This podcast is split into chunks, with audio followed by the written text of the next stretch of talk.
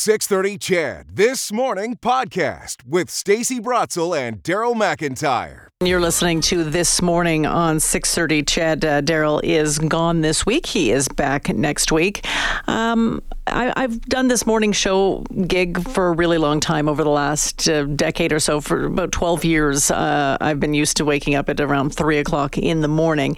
But lately, is, is you know, we get a little bit older, our sleep patterns change a little bit. And, and now my pattern is I can fall asleep, no problem uh, but I can't stay asleep. So around uh, one o'clock, sometimes two o'clock, I am up. I'm staring at the clock. I'm tossing and turning, and then my, of course, my alarm goes off around uh, three forty-five.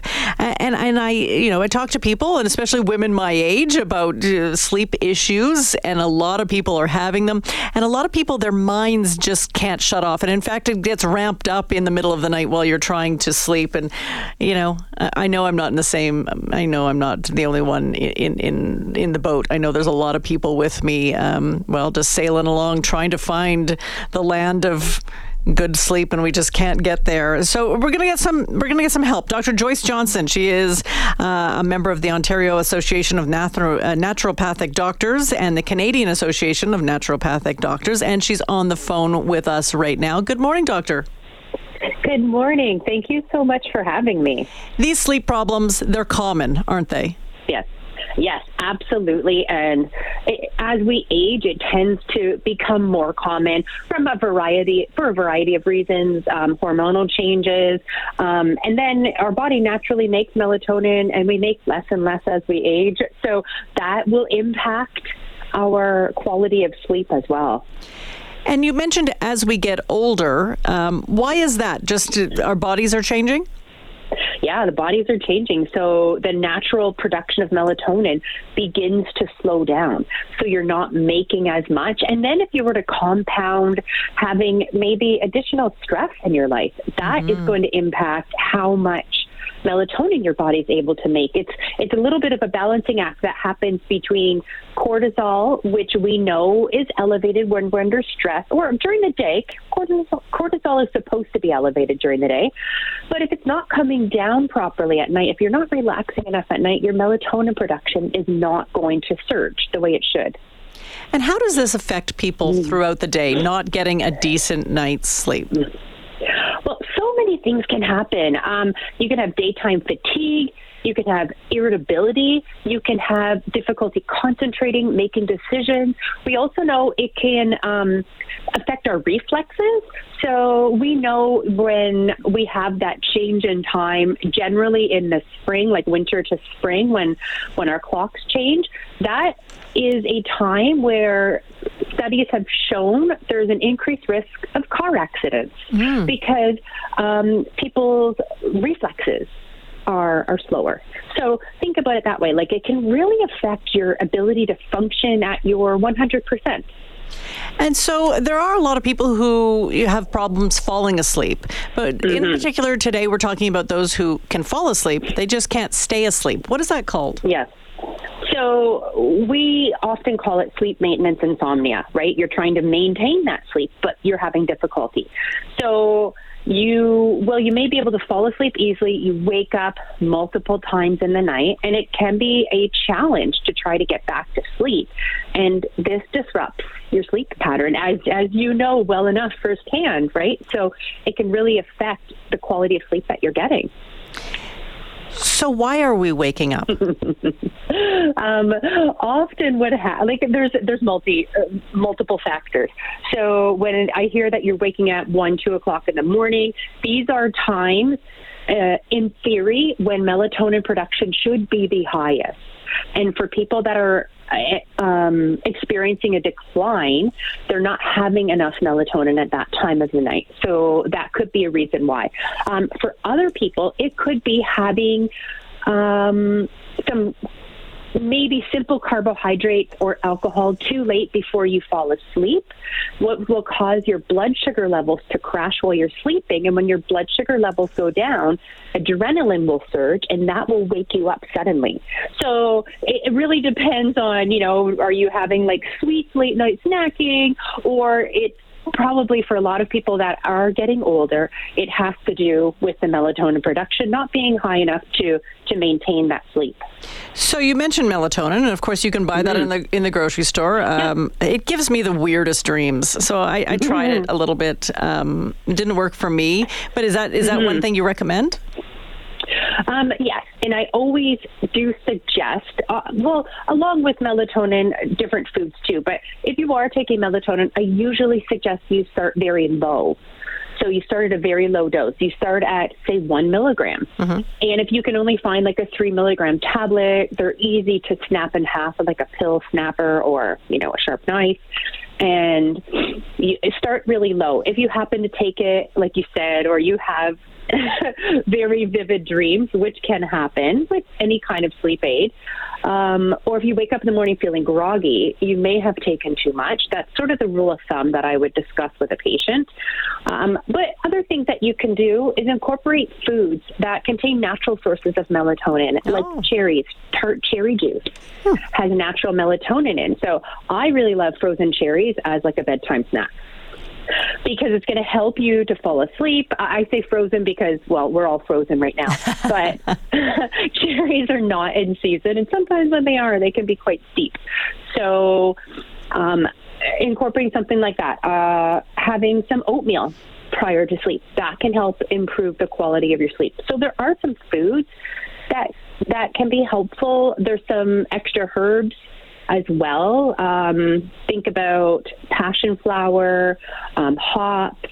Those can also be beneficial, 5-HTP, and there's a lot of different combinations of these um, herbal remedies, also including there's valerian root, mm-hmm. that can help improve relaxation, help improve sleep. And remember, they're aids, they're not cures. Uh, there's a lot of other sort of lifestyle things that you can do that can also help. And we're going to get into those in, in just mm-hmm. a few minutes. Um, I want to I want to get some do's and don'ts. So I'm going to keep mm-hmm. you a little bit longer if that's okay. That's um, perfectly fine. What about this REM sleep we hear about? If we are up at two o'clock, have we already had our REM sleep, or, or when does REM sleep come in? Like, which is the most important kind of sleep, right? Yes, it is, and that's often where you are getting um, your crazy dreams. Ah. REM sleep, ha- like that's when you're often getting um, the the vivid dreams that you're remembering. Um, it happens about 90 minutes or so after you fall asleep. They you could go up to maybe two three cycles of REM sleep in the night. They typically last about 10 minutes, and usually each of the stages you get into gets a little bit longer through the night, and the final one may last up to an hour. You mentioned it's it, it you know, this this sleep maintenance insomnia happens as mm-hmm. we're getting older. Do we need less sleep as we're getting older? no, we don't. We don't need less sleep. You should still be getting your roughly seven to nine hours of sleep per night as an adult. That right. is what's required to, you know, um, fully recover from from the day's activities to properly make hormones that need to be produced in the night to give things like your liver ample time to be able to function at their, their highest point, right? Because during the day, our bodily functions are focused on um, the tasks at hand and physical components, right? So in the night when you're sleeping, that's when your organs get a better opportunity to to do their thing. All right, we're going to get some do's and don'ts. If you are mm-hmm. wide awake at 1 a.m. and you can't get back to sleep, what should you do? What shouldn't you do? We're talking to Dr. Joyce Johnson, a naturopathic doctor. We're going to be back in two minutes. We're going to deal with sleep maintenance insomnia, and that means you can fall asleep, but you can't stay asleep. And, and maybe in the middle of the night, you are awake, maybe several times uh, in the middle of the night. Uh, we are talking to Dr. Joyce Johnson, a naturopathic doctor, and she's got some tips and some do's and some don'ts. All right, Doc, let's, uh, let's get some do's. What should we be doing? Okay, so if you wake up in the middle of the night, avoid the temptation to constantly look at the clock. Mm, that's hard. Don't stare at the clock. You want to um, turn the clock away. Maybe you're removing that visual reminder of time passing, so that can help reduce that urgency you have to fall asleep and help to reduce some of the anxiety that comes along with it. I also hear on on, on the list of, of do's mm-hmm. is get out of bed if you are awake. I, I resist that because I'm like, well, how am I going to fall asleep if I'm not in bed? exactly. Oh, I, I'm with you on that.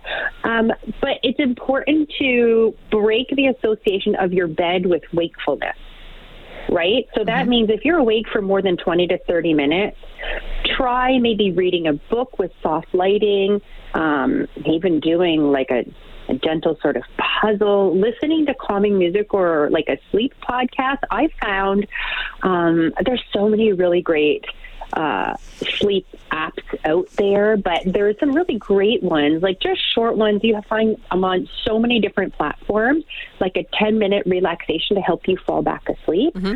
So, this can be really helpful for that gentle transition to return to sleep. So, maybe if you're up and it's been 10 minutes, give yourself that opportunity to maybe do some um, relaxation activities. And if you're 30 minutes and you're still like blink, eyes wide awake, maybe you're going to get up and do something calming. Don't turn on all the big LED lights though. You want to still keep the soft lighting. What about our use of electronics? How is that keeping us up? Yeah, it it does. Uh, the blue lights from the screen can disrupt that natural sleep cycle because it suppresses melatonin production. And we know how important melatonin is to have produced in order to get good quality sleep. So establish like a relaxing pre um, pre-sleep routine, reading like a physical book, or even a lot of the, the e-readers can go without that blue light. I don't I don't know exactly what that's called, but you know what I'm talking about. Where there's not blue light emitted, you can still mm-hmm. see the pages. Yep.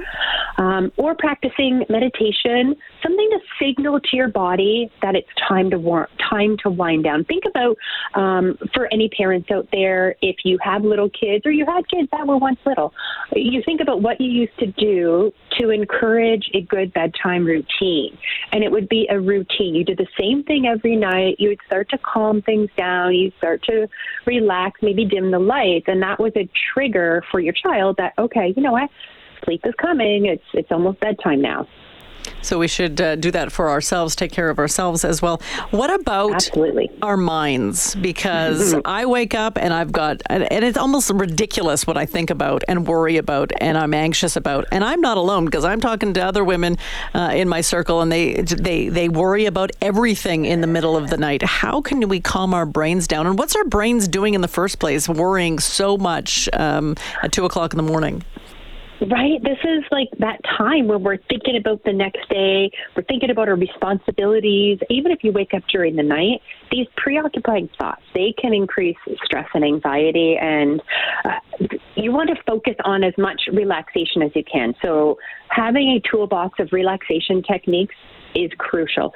Learning deep breathing exercises, uh, progressive muscle relaxation, and again, guided imagery. These can all be really effective. Um, you can listen to a few videos or listen to some some podcasts about how to slowly relax each of your muscle groups. Um, I teach fitness classes, so at the end of like a Pilates class, we'll do like a little relaxation exercise, and one of them that I find quite easy that you can do, say at home, lying in bed, is just that progressive muscle relaxation. So you start by wiggling your toes, and then you're going to squeeze them really tight, and then you let them relax. You feel the sensation up your legs, you squeeze all the muscles in your lower body, then you let them relax and feel each muscle slowly, progressively, sort of sinking backwards. And you can do that with all of the muscles in your body. Slowly start at the bottom, go all the way to the top. And it's just a one of those um, techniques that can help your body to, you know, recenter, refocus, think about right now, not about the rest of your day or what you have planned. So, trying to bring that shift back to your body right at that moment. Some great tips. Thanks for joining us. Thank you so much. This has been uh, Dr. Joyce Johnson, our discussion talking about sleep maintenance. Uh, insomnia, which so many of us have. Uh, she is a member of the Ontario Association of Naturopathic Doctors.